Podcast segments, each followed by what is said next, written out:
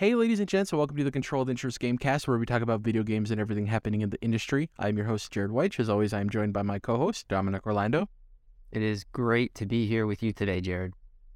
Great. Uh, episode 269. Hey, nice. Nice. Uh, we're going to be covering, uh, we got a pretty packed quickie news, which is turning into like a not so quickie news. Um, and then I guess for the topic of the show, I just wanted to do a review roundup for Wo Long Fallen Dynasty, which is the new release coming out this week. Unfortunately, it doesn't come out to the third. We're recording this on the second, so neither of us have had our chance to dip in ourselves, which we'll probably have those impressions next week. So, starting off, we got some. There's a lot of uh, a lot of news that's pretty uh, prevalent towards our interests, Dom, which is good. So we're starting off with some Elden Ring news. DLC was finally announced uh, in a tweet on a random Tuesday, which was February 28th. From Very Software early. finally announced. Yeah, very. It was like uh, I think it was like one o'clock a.m. Japanese time too, or so, it was something weird. Uh, in terms of like when people make announcements. Uh, they finally announced DLC for Elden Ring with the following tweet: "Quote: Rise, tarnished, and let us walk a new path together. An upcoming expansion for Elden Ring, Shadow of the Erdtree, is currently in development. We hope you look forward to new adventures in the lands between." End quote. That was a tweet. So, this uh, came with some artwork as well. So, details in the official art released have the fandom believing that the story will revolve around Miquella of the Haligtree, who is the demigod twin brother of the infamous Elden Ring boss Malenia, who's optional, but obviously the internet fell in love with her or fell in hate with her, I guess, depending on who you ask. Um, and we'll get to that in just a moment of what the DLC could focus on. But I wanted to read this part too. So, a report came out regarding the DLC's release window. In the report from Exputer, sources have revealed that the planned release window for Armored Core 6 Fires of Rubicon is between September and October of 2023. The report continues, quote, unless further eternally delayed, there are more chances for the title to launch in late September, end quote. It has also been said that From Software intend on releasing Armored Core 6 before releasing the highly anticipated Elden Ring DLC that was revealed just this week titled Shadow of the Erdtree. So I guess let's talk about the uh, the release of the of the DLC first, Dom, and then we'll get into what it could possibly be about. Are you are you believing this? That yeah, it makes sense that they'd probably want to focus on getting their big new release out. I, I guess big, maybe not necessarily, but their their new release out, and then worrying about the DLC. Yeah, and that lines up with the way that that tweet was worded to say that it's in development. Um, Yeah. That sounds like, you know, eventually kind of a situation instead of if they were to word it like coming soon um, or just something omitted anything like that at all, then I thought I would think there's a chance it's, you know, this summer or early fall kind of a situation. But yeah, the way they worded that tweet and then combined with this report, it does feel like um, we might be looking into. I mean, could it be next year? It seems odd um, that it could be that far away. Well, if, they're announcing so, it now, we don't know how far along the DLC is necessarily. I could see a world where the Armored Core Six comes out in September, and then the DLC comes out in late November, early December. Because it'd be totally a, a From Software move to have a release that doesn't give two shits about the Game Awards. you know what I mean? It's just like ah, we don't care about that.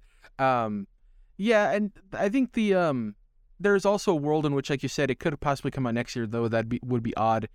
But it could totally be a thing where they got the key art done for the announcement and then it's like well let's actually work on it. And then we don't it's not worrisome in that it seems like from software always has multiple teams working on multiple projects at any given point. Like this isn't something out of the ordinary for them.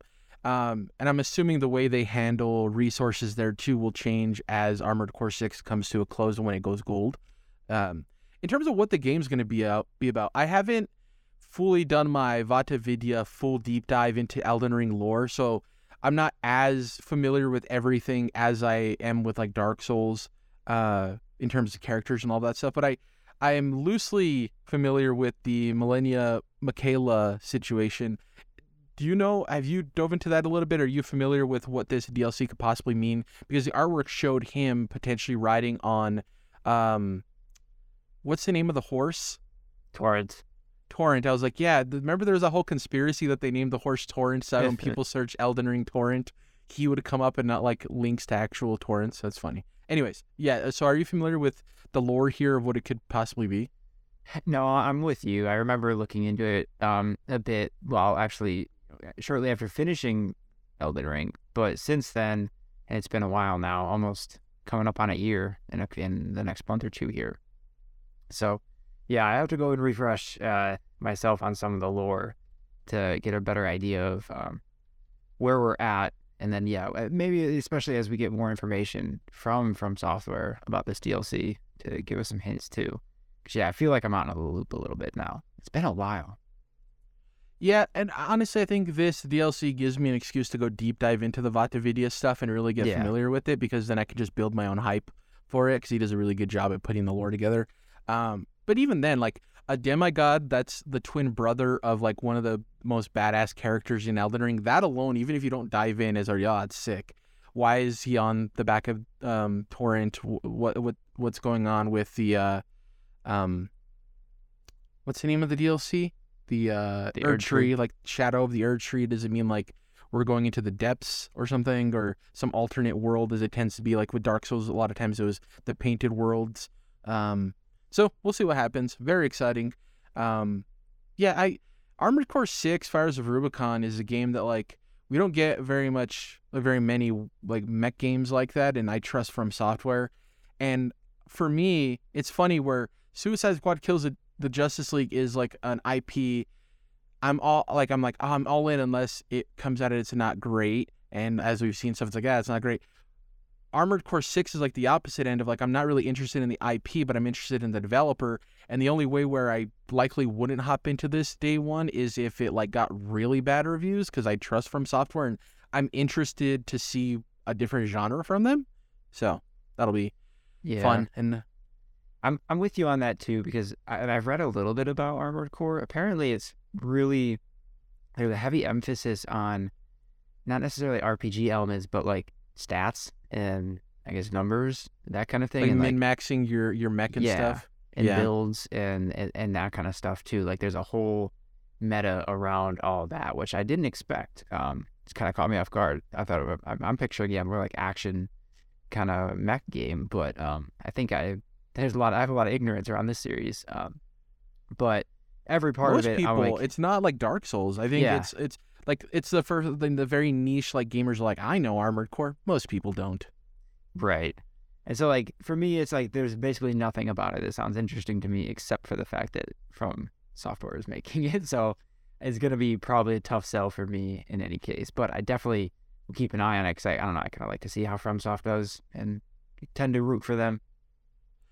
I have a slight connection to Mecha, like the Gundam series and stuff like that, and even the the revealed trailer is super sick. Like I love giant robots shooting shit, and um, it's interesting because I do think an audience that might cap might catch on to this a little bit, and not the same way, because like for Metal Gear Solid, it's very much Kojima and the eccentric characters and all the weirdness there. And I'm not saying that this will necessarily have those parts, but the like the Metal Gear aspects of Metal Gear with the cool robots and shit. I think there is an audience from that fandom starving for something similar to that, as well as like the Gundam audience too, who is kind of relegated to what most anime fans are relegated to, which are these like okay games licensed based on the property. Like outside of Dragon Ball FighterZ, we don't really get these like premier AAA high quality anime games, unfortunately.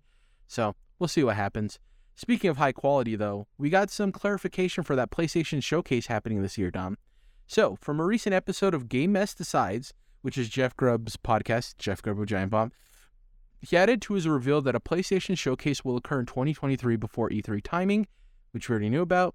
He also talked about the state of play and then it happened. He specifically clarified the following quote, Sony, it's, and this is all his words, I'm going to read it verbatim. Quote, Sony itself is saving its own actual good stuff for something else, which is what's happening here. There, because people were asking like why the state of play was kind of um, lackluster in some aspects. They're saving the good stuff for the PlayStation Showcase. That's what's uh, going to happen before E3. It was supposed to happen last fall, but they kept pushing it back because their developers weren't ready to show things. But now those developers are ready. They're going to have a massive show that really sets up the second phase of the PlayStation 5. End quote.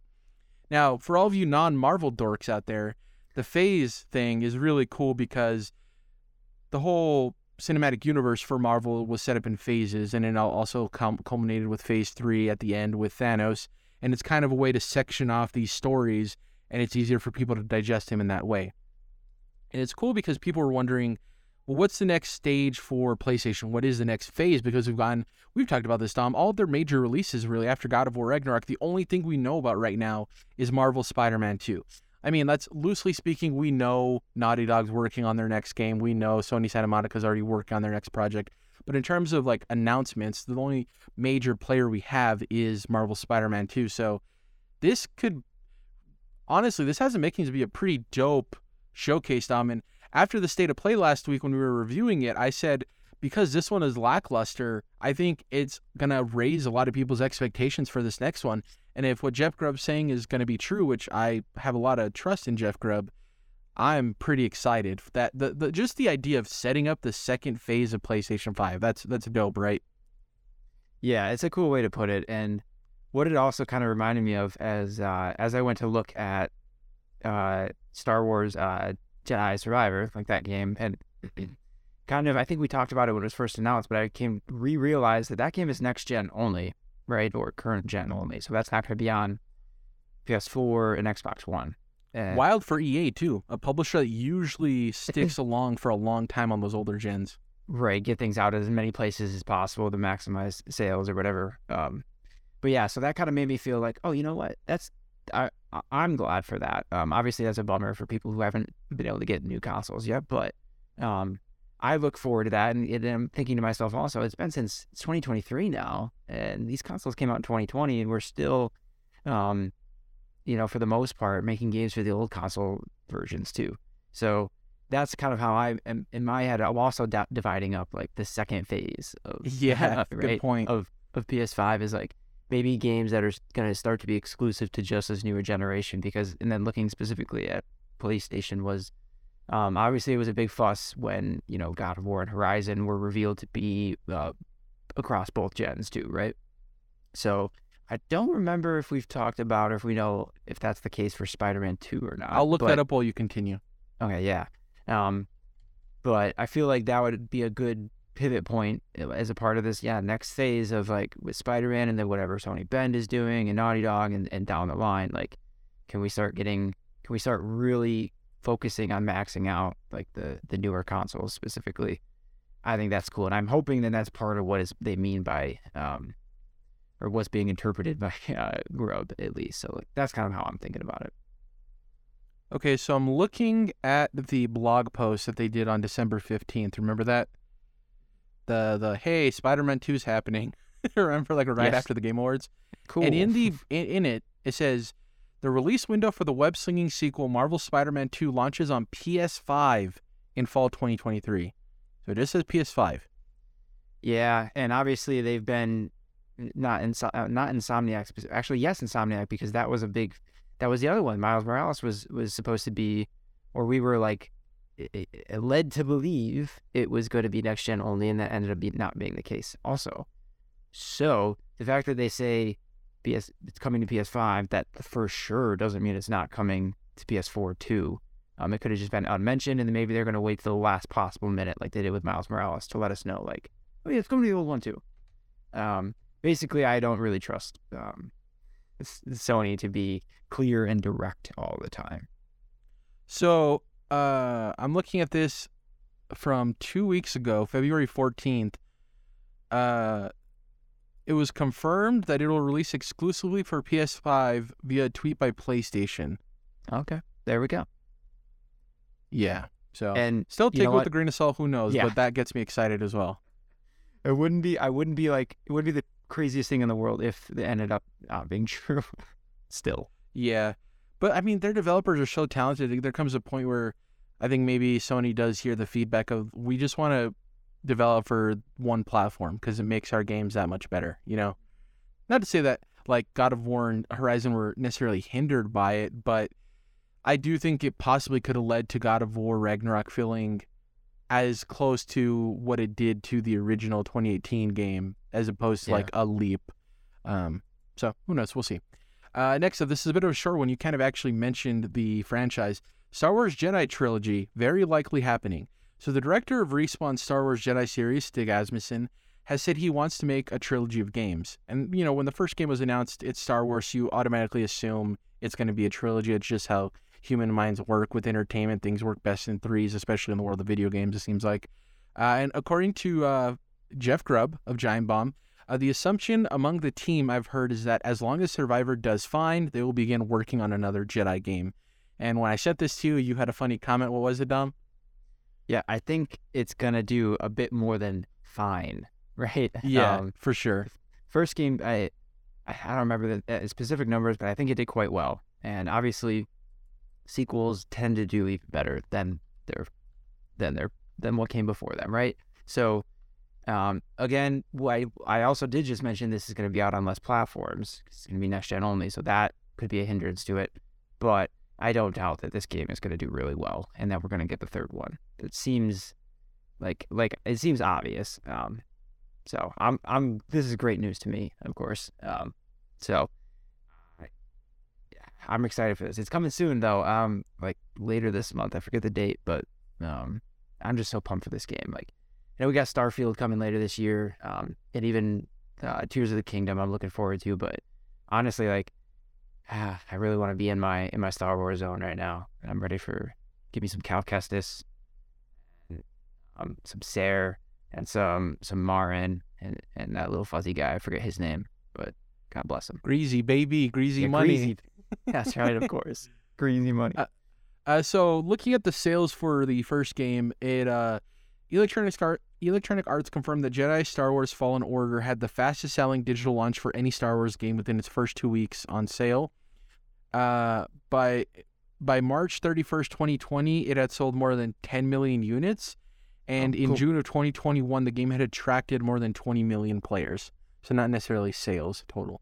Yeah, I'm excited, man. Uh, I've kind of been media blackout for this for a while because I just don't want to see anything. But people who have been watching the gameplay uh, that they've been uh, demoing and all of the new systems and stuff has me excited because what they're saying is the first one, even though it was a good game, it served more as like a proof of concept for this what this franchise could be.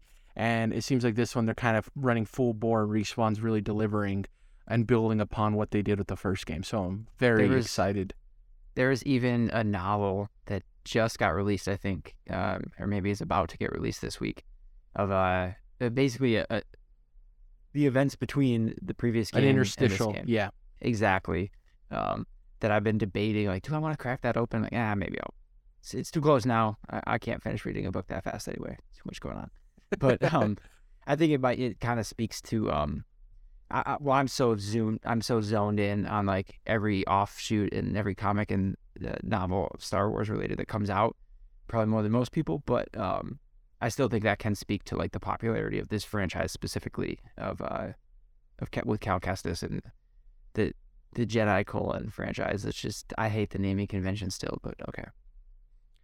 Uh, yo, we talked about Star Wars, which is a media property that came to video games. Now let's talk about a game that's going to be coming to media properties. Dead by Daylight plus Blumhouse. Uh, so Brent Lang of Variety has reported Atomic Monster, which is James Wan's uh, production company, uh, the director of a lot of horror movies and Aquaman.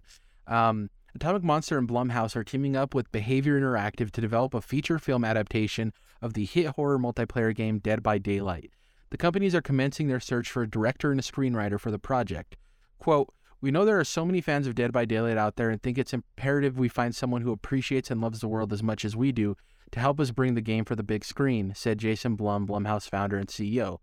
We know our partners at Behavior and Atomic Monster will help us bring the best version of this game to life. End quote. Last week we talked about Blumhouse Games, their initiative to go into gaming publishing with smaller indie developers to begin with. And I guess one part we didn't really think about was with them trying to familiar uh, familiarize themselves with the gaming industry, Dom, this was also bound to happen. We're like, hey, this gaming franchise seems like it'd be a perfect project for us to take on as a production house. And I think a lot of people don't understand that Dead by Daylight, they see it and they're like, oh, it's the horror game where they just get a bunch of licensed killers from other properties and you play as them. It actually has all of its own lore and characters in it as well. Um, there was a hot minute where I was very much into Dead by Daylight playing with my friends. It's a very fun game. And outside of the, you know, Freddy Krueger's and Jason's and all of the known quantities there, there are original monsters and original characters in this whole like deep rooted lore with them and stuff too.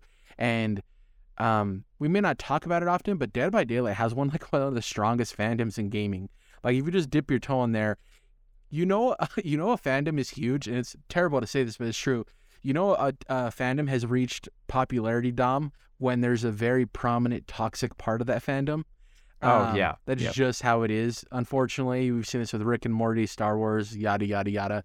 Um, and it- yeah, Dead by Daylight, the fandom is huge. Are I know you would probably never play the game because you're not a multiplayer type guy, but Blumhouse making a a, a, a movie based on this does that intrigue you at all? Because I know you're a, you're a horror film buff, much more than I am. Yeah, definitely. It'll be on the radar. Um, I'm I'm that person you describe where I don't know anything about Dead by Daylight, and I just all I've seen is the releases about like, oh, now Freddy Krueger's in it, now Jason's in it, and so on and so on.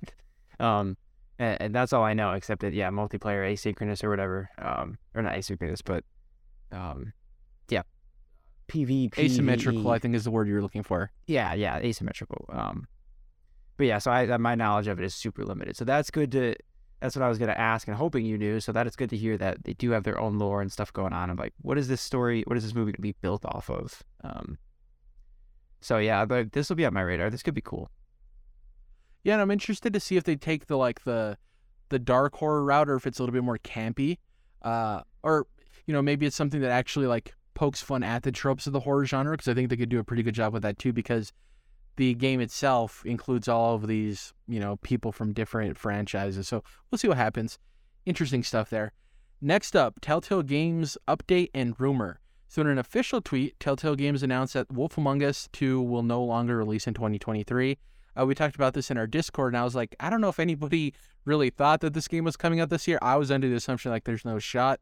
Um, and then friend of the show, Chris Nunes, mentioned like, well, yeah, they're also working on a new engine, so that's probably giving them uh, troubles too.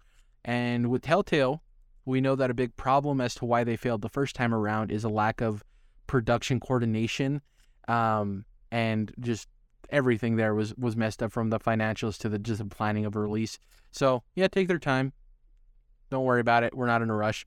Uh, but this follow up here, IGN revealed that Telltale Games is working on a third unknown title in very early development, in addition to The Expanse and The Wolf Among Us 2. Um, Oh, that's right, The Expanse. I actually ever, I never played The Wolf Among Us to uh, the original one. I only played the first episode and then never got back around to it. And I think what I'm planning to do is when this one releases, because I think it's going to be releasing with all of it, all five episodes or how many episodes they do. I want to play through the first one and play through that one. And then with The Expanse, I'm actually currently watching through the hit sci fi show. I'm in season two right now. And uh, I got interested in it because The Expanse is based on the uh, book series of the same name. The first book is called Leviathan Wakes, which is such a dope name for a book. Like the moment I saw the title for that book, I was like, oh, hmm, interesting.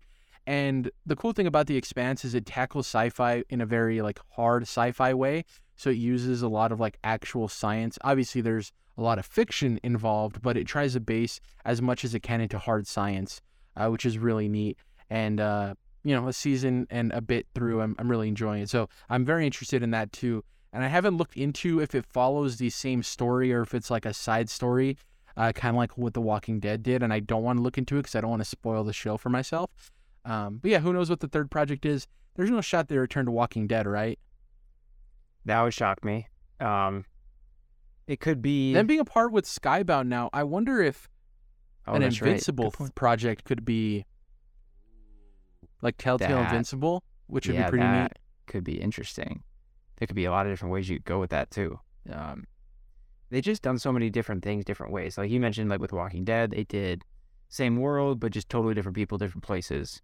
Um, but theoretically, there could have been crossover if the, if they had Guardians original story. Obviously, Yep. that one wasn't as beloved. um, uh, Batman original story, right? original story. Well, The interesting one, um, which not as many people like, but Game of Thrones, they did kind of similar to Walking Dead, where it was like Yep. different characters in the same world. But you actually do see some of the characters from that show, which is very I liked it. I liked it too. Um, yeah. I don't remember what the criticisms were at the time, but yeah, so like they've shown, and I don't know how many people are still there from those days, but um, I feel like they've shown that they could do a lot of different things, like within the same world, adjacent to it, original stories, like so many different options. So like, yeah, maybe they'll do more. I mean, I'd be it'd be cool if they did more Batman. Um, I'd be into that too because both of those games are really cool that they did. Um, or something, yeah, total a diff, totally different IP. It'd be, actually, I would say it'll be really cool if it was something new, at least to me, like The Wolf Among Us was. So, like, I obviously I recommend um, finishing that um, when you get the chance, like before the new one comes out. But I had never heard of any of that uh, story before. So even if it was like something that's based on something else that I hadn't heard of, like that's exciting to me. Um, just as much as like yeah, more Batman would be or something like that. So yeah, that I'm curious to see where they end up going.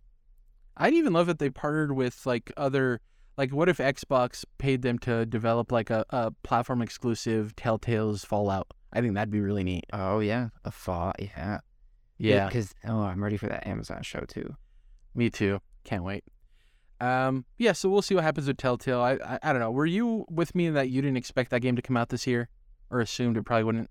Not really. I remember when it got announced, and it was kind of like, yeah, eventually. Because then they said that it was early or something. Even then, um, they never made it feel confident that it was coming soon. So, yeah, I kind of this this seeing this announcement that it was delayed into 2024. I was kind of with you of like, oh yeah, sure. I didn't really expect it anytime soon anyway. So take your time, yo.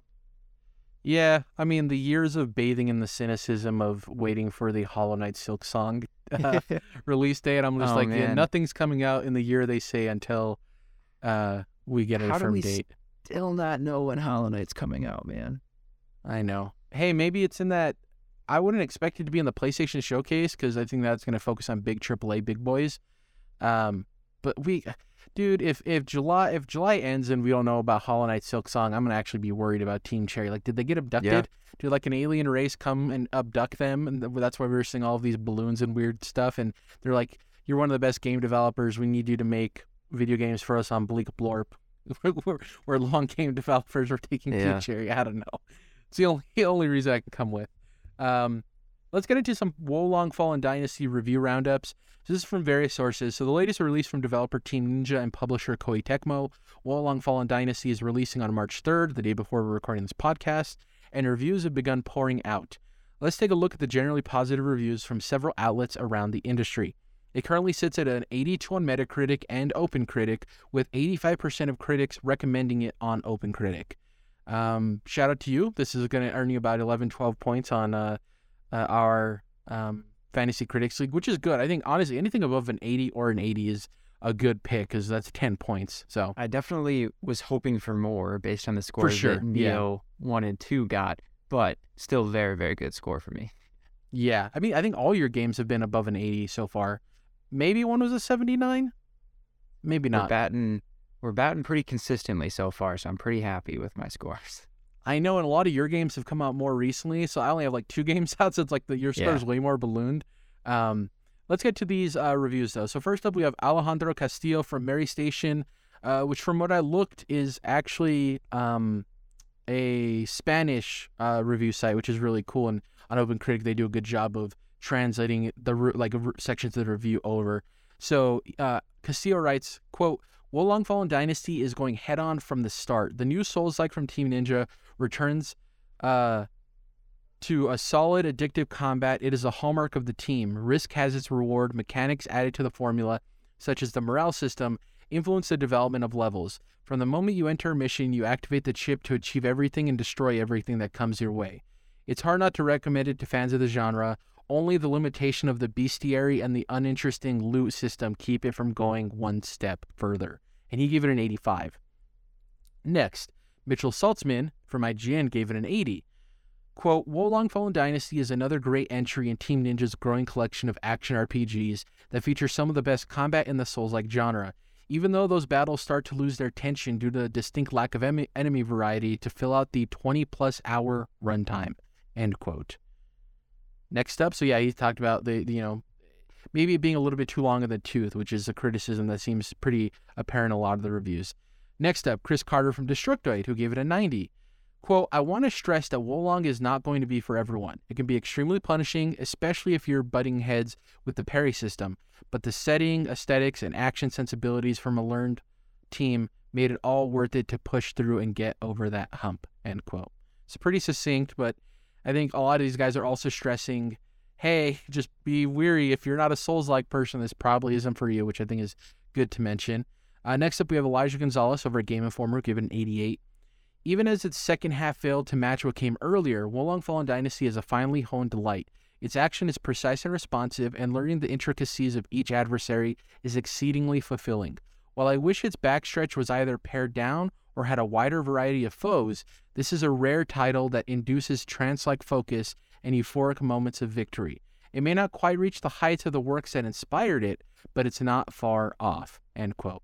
I really like that write up. I think it does a good job of of basically saying like, hey, it has some weaknesses. It maybe doesn't reach what you'd expect from like a From title, but that doesn't mean it isn't worthwhile.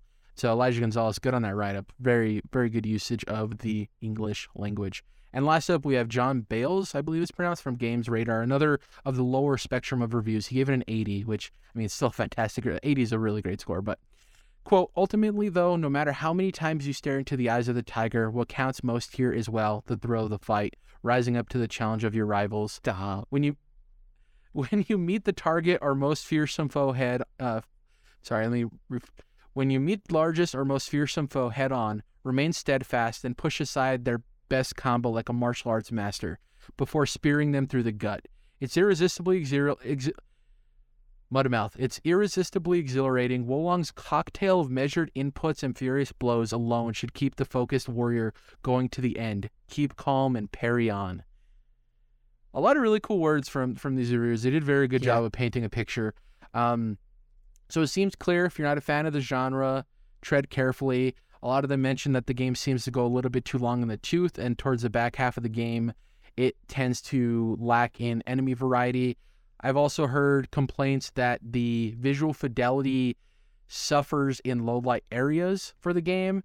Um, eh, very interesting stuff. None of this turns me off. I think a lot of the stuff they're talking about is like, hey, if you're a fan of the genre, hop right in. Very interested to see how it vibes with me. The long run time is worrisome because, for me, anyways, Dom, I don't mind playing the Dark Souls and Elden Rings for 50 plus hours because those worlds are ultimately engaging throughout for me. With this where they're talking about how it tends to suffer on the back half the enemy variety isn't great. Another criticism i've heard is that the difficulty uh, pacing and scaling is very weird. Like it's basically like you'll have like a plateau and then a steep hill and then a plateau and then a steep like it it doesn't seem like it's paced out very well where uh, i believe blessing from kind of funny said like the first boss is pretty difficult and you kind of coast for a while and then i hit a wall that took me two days were his words and Andy Cortez of Kind of Funny also talked about it. Like the pacing in it's a little weird, where it just feels like there's a lot of easy, and then something punches you in the mouth, and then it's kind of e- like it doesn't seem like it flows very well in that way. So, who knows? Uh, hearing all of these words, I want to hear from you how you sit a day away from being able to play this game. What are your worries? What are your excitements? Give it to me. Give it all to me, Dom. Yeah. So it, it sounds like the the loot system is the same as it was in Nioh, and and that's like it, it is so minute. It's so like detailed and like every like if you don't like numbers and percentages and any kind of like all those little attributes and like special effects and all that kind of stuff and constantly um getting new loot and trading it in or upgrading it or um creating new stuff out of it all that kind of stuff like constantly, um, then this would be tough for you. Um, from the sounds of it, if it, you know that's that's how Nioh was, because that part of that game um, took me a while to really get into. That being said, um, if you do really get into that loot system, you're probably gonna get into it, and uh, it's what it's kind of how I picture people in Destiny are, because that's not me, but the way like you know each new piece of armor or weapon you get like contributes towards an overall level and like you're constantly swapping it out and all that kind of stuff like um it feels like it appeals to a very specific part of some people's brains um in that regard. So it sounds like that's still here which i'm not uh, it's it's tough to get into but i feel like i may end up just getting into it again and like you really got to go all in otherwise it's probably just going to annoy you because you can't you like you can ignore all the extra loot, but then like you're constantly gonna have to be uh, selling it and getting rid of it, and it's like you'd be you're gonna be doing all these tasks and for not really any gain. Um, but uh, that being said, the the difficulty stuff is interesting to me because Nioh just got harder and harder as it went on. After after like the initial like figuring it out, like first couple levels where you get your shit rocked as always in uh, Souls like games. Um, then yeah, it starts to you start to adjust a little bit, but then it get, just gets harder and harder. And like, damn, it was hard, like super hard. Probably like on par with like Sekiro, um, and that kind of thing. Um, so I'm I'm I'm kind of more interested to hear that like there's parts uh, that are easier, even if it means like they're not paced that well and it doesn't feel natural. Like I'm okay with that if every once in a while, yeah, every other boss is uh, a little easier. Like I, I might be okay with. Um, but yeah, I'm I'm I'm excited and I'm glad it's on Game Pass, so like more people can get get into it. That also means there's, in spite of these warnings you talked about, more people are gonna get into it and then realize, what is this nonsense? I'm not, I'm not really down to get my ass kicked for a bunch of loot um, that I don't care about. So I'm sure there'll be a lot of that feedback, but um, also a lot of new people that really get into it that wouldn't have otherwise if not for Game Pass. So yeah, I'm excited. I'm excited to check it out. I think it has two things going for it. One, it's on Game Pass, which is huge. Two, I think uh, Elden Ring from Software kind of threw them a neat little alley oop here because it's two opposite things. If the DLC was coming out anytime soon, I think it would really make this game suffer from that. But the fact that the DLC announcement just happened, people are thirsting to hop. Everyone's sitting. I'm even sitting here like, should I hop back into Elden Ring? I don't know. Should I hop back in? And when you have a new game available, I think a new game is always more enticing than hopping into a game you already completed. Just that's how our dumb primate brains work. Um, so I think those two things are, are really good for it. For me personally, and I think for maybe for a lot of people on Xbox, I think people just want to check out a Team Ninja game. They've heard so much about Team Ninja, and you know, outside of did uh, what's the Kill Chaos game, Stranger Paradise? That came out on all platforms, right? Oh yeah, I think so. and so. that was probably like the worst Team Ninja game of, of the last couple of years. That's right. And we haven't been that. able to experience a Nioh or Nioh 2 on Xbox. So I think that's going to be huge for people as well. Game Pass obviously letting people hop in and not having to worry about that barrier of entry. And you talk about people hopping in and being like, "Oh man, I don't want to get my teeth kicked in." I remember the day because my friends had heard me for a couple of years talk about how dope Dark Souls was. It's difficult. I'm having a blast playing it. I remember the day that Dark Souls came to Xbox Live Gold, and all of my friends were like, "Oh, I'm gonna play that game. It can't be as hard as you were saying it was." Yada yada yada. And each of them got to that first demon didn't know what the hell they were doing, got super angry, and rage quit and uninstalled the game, which is hilarious to me. Um, yeah. And it was one of those funny moments where, like, yeah, your your friends, you know how guys are, especially in a group, they all want to prove themselves. And they're like, this game can't be as hard as you talk about it being. And they hop in. And what it is, honestly, a lot of the times, especially with a lot, a lot of my friends, you were probably the same growing up, is a lot of them are Call of Duty guys or sports game guys. And Dark Souls very much quickly teaches you this game is about patience and understand. You can't just come in here, hack with your sword over and over again and expect to kill the boss. And that's what they did. They would just go in there and hack, hack, hack, do whatever they could, not understanding like there's there's a dance to it all. Like you can't just swing over and over again.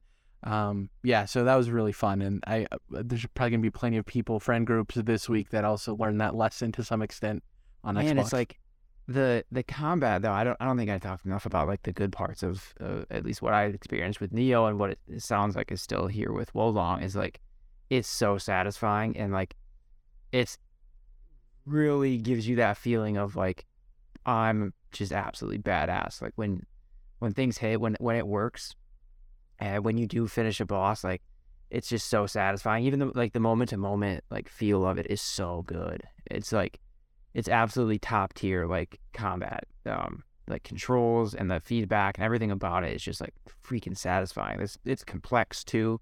Um, at least in Nioh, you would have like six different weapon types, um, and then different weapons within those, but also like three different stances that affect how you, um, um, like like how quickly your stamina gets used and the different combos available to you, and then yeah, oh yeah, just like the the upgrade system and like of the new moves you can learn and different things. Like there's it's a really deep game and but but mostly like that combat is just so good and so satisfying. Um, really feels you can really tell the difference when like like they like Team Ninja maybe their roots are more in like a fighting game kind of style, um, merged with like like that Souls like style where maybe like From Software like kind of came out of something different. Um, a little hard to explain, but like when you feel it, it feels just like like arcadey, like Dark Souls became arcadey, but also really damn and difficult. It, it's it's so cool. It's so good and and and unique, really too. Even amongst all the other Souls like games, this one I think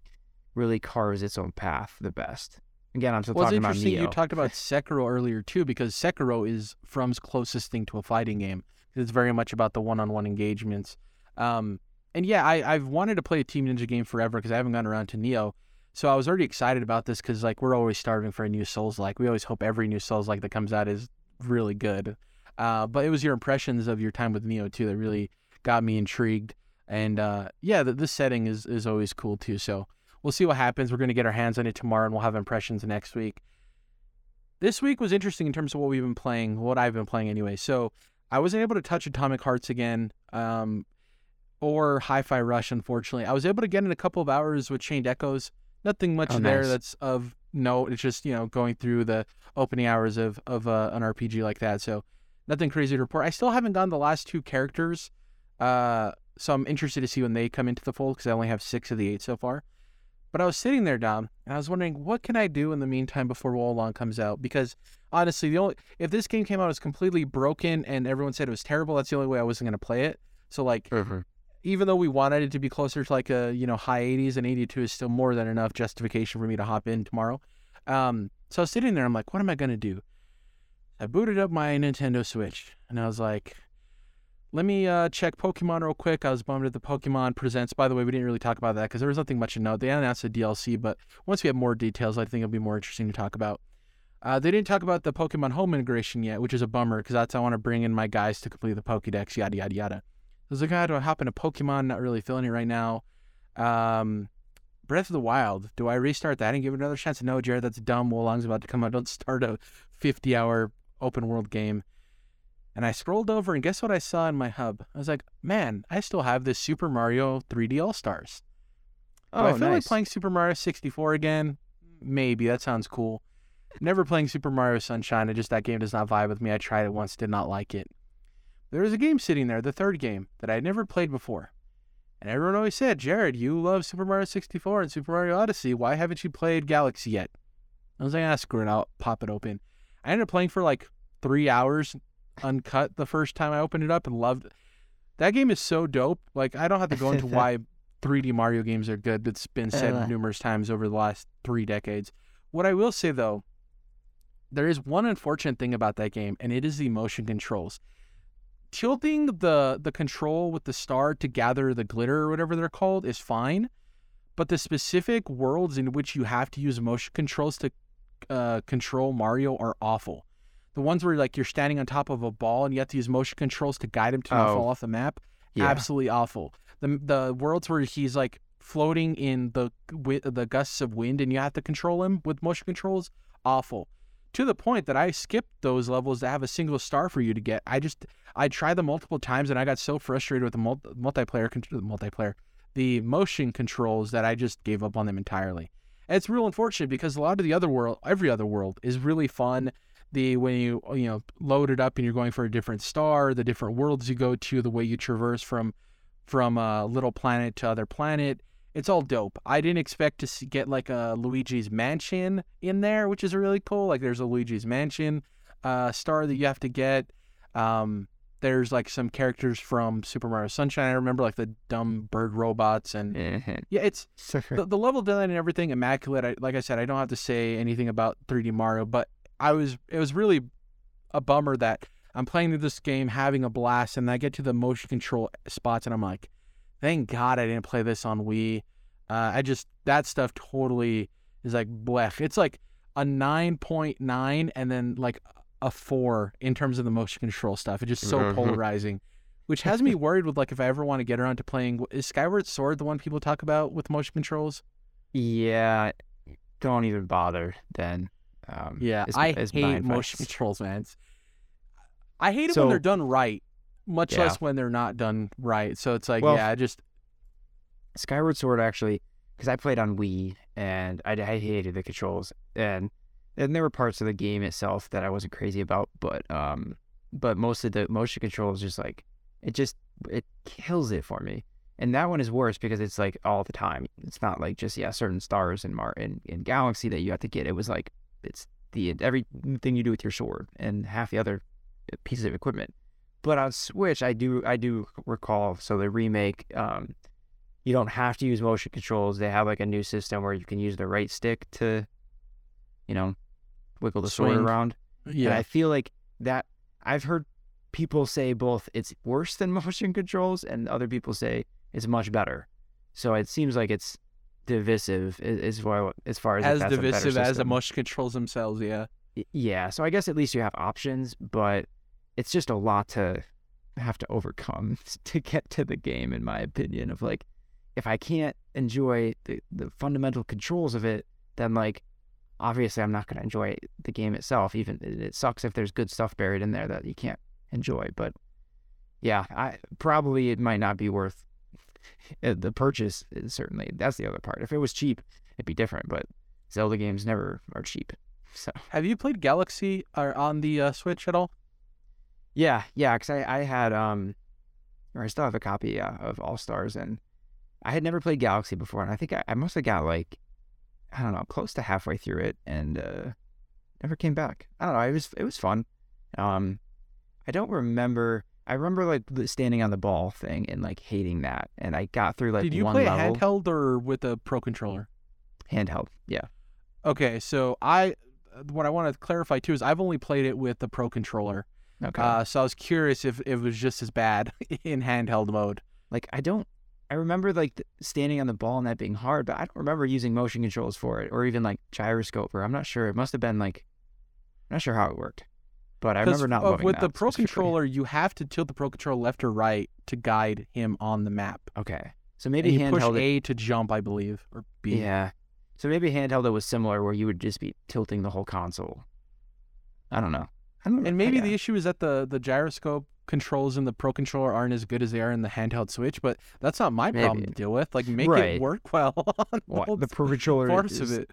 That's like an Yeah. eighty dollar controller too. So like, Uh, but I have a blast with it. I actually really want them to bring Galaxy 2 to the Switch too because you know Nintendo does iteration pretty well, and I'm really enjoying what Galaxy has to offer. But I'm also seeing like, yeah, this was a Wii game for sure.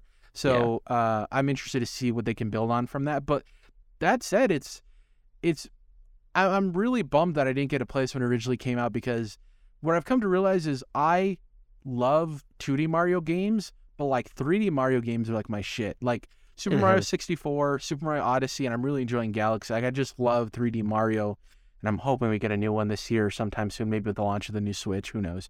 But yeah, I'm, it's one of those. You know, we talk about our gaming backlog, and like there's games that I want to get to that I haven't played, like Endless Souls or these random ass indie games.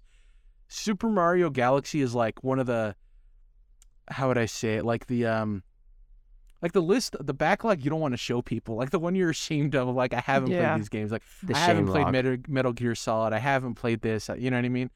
The shame, yeah, the shame Yeah. log. Uh, Resident Evil 4, which you got salty with me last week, Rick. You never played that? I'm like, yeah, man. Which is the What worst part, Dom? I owned a GameCube. I was one of the seven people that owned a GameCube, but I didn't play Resident Evil 4. Yeah, it was good there. And so it's especially when it's like a critically acclaimed game that everyone says is great, but it also is a genre in a genre that you like and a gameplay style that you shit. like. yeah, that's That is really in the. That was that was Knights of the Old Republic for me. It's like, wait, you like, you love Western RPGs, you love Star Wars, and you've never played Knights of the Old Republic. Like how? Like how? You know what I mean? It doesn't make any sense. So I had to finally take care of that. Let's. Uh, I'm trying to think if I have anything else to mention. I talked about Chained Echoes, Super Mario Galaxy. Last of Us continues to be good. I don't really want to talk about it too much. Like I said, once the season's done, I want to do a spoiler cast. It'll be me and Dom. I don't know if Chris will join us or not, but I, I want to dive deep into that when the, when the season's over. Um, yeah, it's pretty much it for me. Do you have anything you played this week, Dom? I know obviously you're excited for Wo Long, but Yeah. get to anything? So we spent a couple hours playing Immortality, and it's interesting. And we're not. I'm not finished yet, so I feel like um, there's not a whole lot of sense in forming an opinion until you're done with it. Is how I'm feeling right now. Because out of the three movies, do you have an understanding? How many of them do you have an understanding of the movie itself? Excuse me. not basically the, there's the one where with the monk Amarosha or whatever. Um, and I think I generally understand what's going on with that, where like she is kind of some sort of demon or reincarnation of Satan, and she kills this monk or tempts him, and these different things. Um, and then I'm trying to think what the other movies have going on. Um, The second one's a detective movie. Oh yeah, and like all these women are being so weird to this detective cop, um, like coming on him in different ways, and it's I- I'm not totally sure what's going on with that yet. Um, I'm interested though. And then the last one is um, it's a cat, I think, and then She's like a she plays an actress that's like trying to make it. I Yes. believe if I remember correctly. and then in one of the most confusing scenes was uh she was acting she was the actress on a talk show like on a, a, fallon or a kimmel or whatever type thing but it was acting within the game in which she's an actor it was like inception kind of situation and it kind of threw me off a little bit but i just got to keep playing and um, figure out what's going on still because otherwise like the mechanics of it i'm like well i'm just clicking on stuff and like watching more scenes. So it's, uh, that's all that's going on. There's not much else to say about it, I guess, except that I am really interested in what the heck is, is all going on. Um, it just remains to be seen. So um, probably more on that by next week. Um, but I did, I have put a bunch of time into Atomic Heart though. So it is, it's all right. It's it's a game. I guess it's it's um it's scratching that itch of um so initially it felt like like a lot of bioshock right? But as i'm going along it's it's actually maybe a bit closer to prey of from like 2017 or 18 or whatever that game came out. Um kind of feels like a combination where like it, it it's it's starting to pull off of sort of the really goofy feeling stuff of bioshock where it's like a like really over the top um and a little bit more on like the um, the puzzles and um, and that kind of less so like the super fast action shooting combat, especially in Bioshock Infinite. That turned into more like a first person shooter. Interesting, Um, because I always thought that this game was that. So you're saying it's not as you go on. It's like I'm not. That's part of my issue is like I'm not getting upgrades enough. I'm not getting enough new guns, and the the melee is shit. So like I don't really like mailing anything. so um the guns that I've found and been able to get are like not the most exciting. Um and there's not a lot of ammo. So it's like I'm trying to be like a bit more strategic about the combat, which is, is which is kind of fun in itself a little bit, but um it's just different than I thought it was gonna be. And um but the puzzles I, I really like. Like there's some cool puzzles and they do some cool stuff that um with that it's a little trippy. It's a little bit more like Dishonored with some of the puzzles um in that sense. Um so I've enjoyed that. But like there's like an overworld and you kind of start out there, but then for the next couple hours of the game, I'm just in this underground bunker doing some stuff for a long time. And like, okay, sure, whatever. And I finally get out of there and back to the overworld.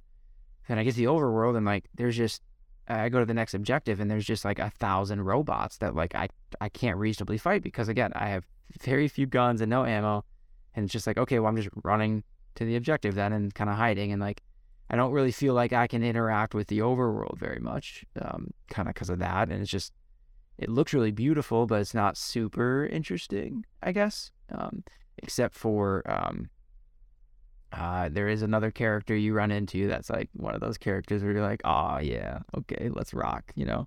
Um, I don't want to spoil it in case you come back through, but um, yeah, so that's cool. It's like, but then once once I find that character, then I do one quick little activity, and I'm in another underground bunker for apparently uh, another long while. So it's and it's not as interesting as the overworld. But that being said, the overworld was kind of like restricting me a little bit too, and I didn't love it.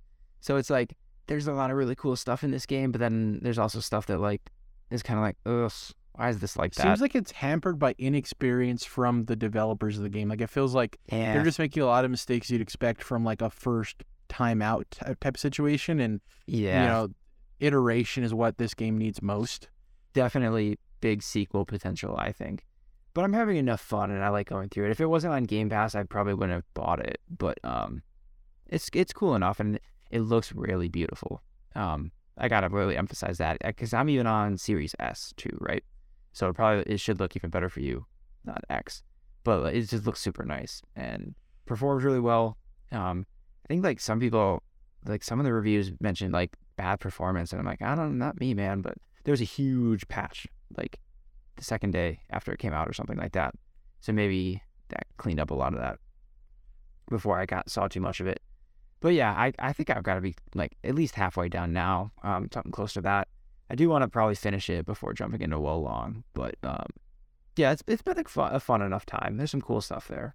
I like its vibe. The world too. is interesting enough that like I wouldn't mind a book or even a television show or something taking place in it because I think alternate a- history is such a cool concept, and anytime somebody creates a version of it that's intriguing, I do like the idea of like a utopian Russia, especially you know some of the best art reflects or is a commentary on modern politics or the world and I think in the current state in which Russia is I think kind of pulling at the strings of what a utopian Russia could be and the fallout from that would be really interesting in terms of storytelling potential.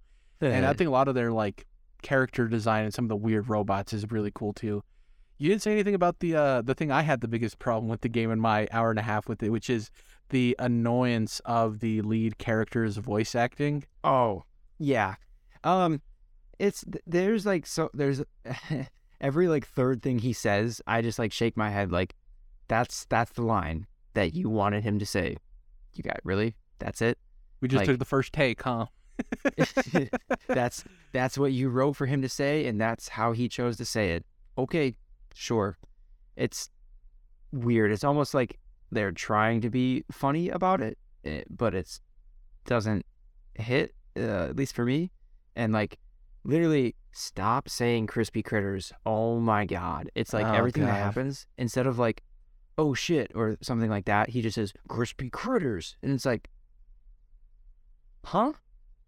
I, Yeah, and then all you remind me is it's been so long since I've had Krispy Kreme, and all I want now is a Krispy Kreme donut.